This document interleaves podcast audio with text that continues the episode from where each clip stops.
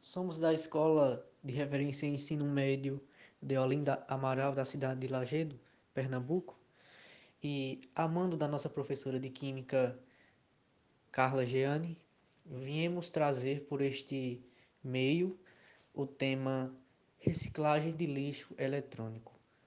Somos Laiane, Laísa e Pedro.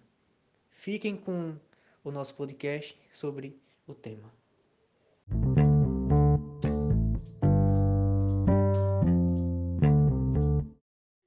Com o avanço da tecnologia, houve um aumento considerável no consumo de equipamentos eletrônicos.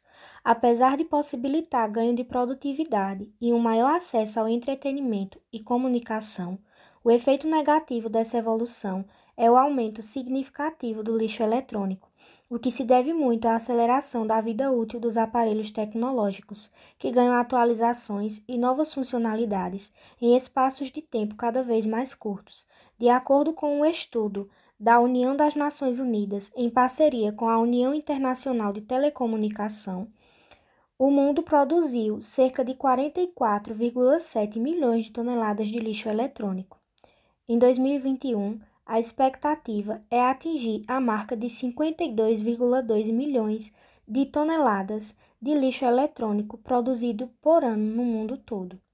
No Brasil, estima-se que a produção anual de lixo eletrônico seja de 1,5 milhão de toneladas. Isso significa cerca de 7,4 quilos produzido por cada habitante. Diante desses números alarmantes, fica claro a necessidade de cada vez mais se preocupar com a destinação correta do lixo eletrônico e fomentar a cultura do reuso e da reciclagem de materiais.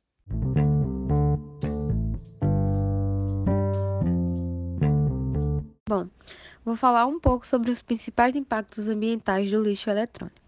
Entre eles, tem a redução de tempo de vida útil dos aterros sanitários, que é causado pelos equipamentos eletrônicos, como celulares, computadores, tablets, que têm sua composição em grande quantidade de materiais. Esses materiais normalmente demoram muito a decompor naturalmente, como o vidro e o plástico.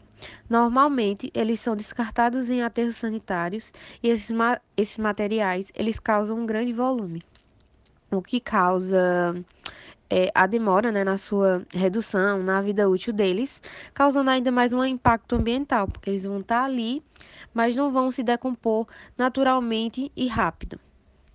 Outro também ponto é a contaminação por metais pesados, como placas e demais circuitos eletrônicos de equipamentos, que têm uma, uma quantidade significativa de metais, o que também dificulta na sua decomposição e, especialmente o mercúrio, o chumbo e o cândio, é um dos principais danos ambientais causados pelo lixo eletrônico e ao meio ambiente pode tratar-se de substâncias altamente poluentes e que afetam tanto a quantidade do solo quanto da água, dos rios e dos lençóis freáticos.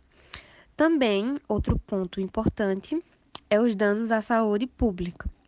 Esse problema está diretamente relacionado ao descarte incorreto do lixo eletrônico, pois a poluição causada pelo descarte incorreto pode causar danos à saúde de, da população que ali habita, que está sempre perto e que vive em torno dos aterros sanitários, ou que vive de separação de resíduos destinados aos mesmos, como os coletores de de lixo que sempre estão ali expostos a todos esses danos, a todos esses problemas do nosso dia a dia.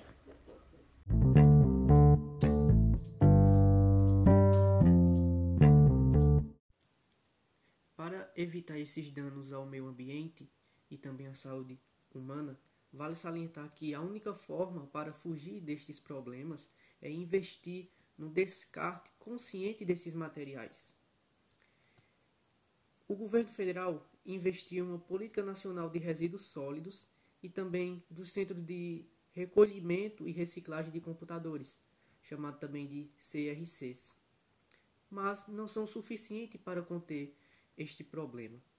Cabe também ao governo federal investir em incentivos fiscais para empresas que realizam esse tipo de trabalho, no caso, o descarte de uma maneira eficiente, de uma maneira consciente desse tipo de material, desse tipo de resíduo. Outra forma também seria trazer para perto da população cestas de lixos que possam colocar esse material. Seria bom também trazer para mais perto da população, da população centro de reciclagem desse material.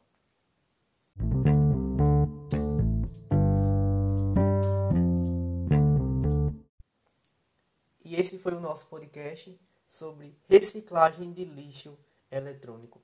Espero que todos tenham gostado, que todos tenham adquirido conhecimento através desta plataforma.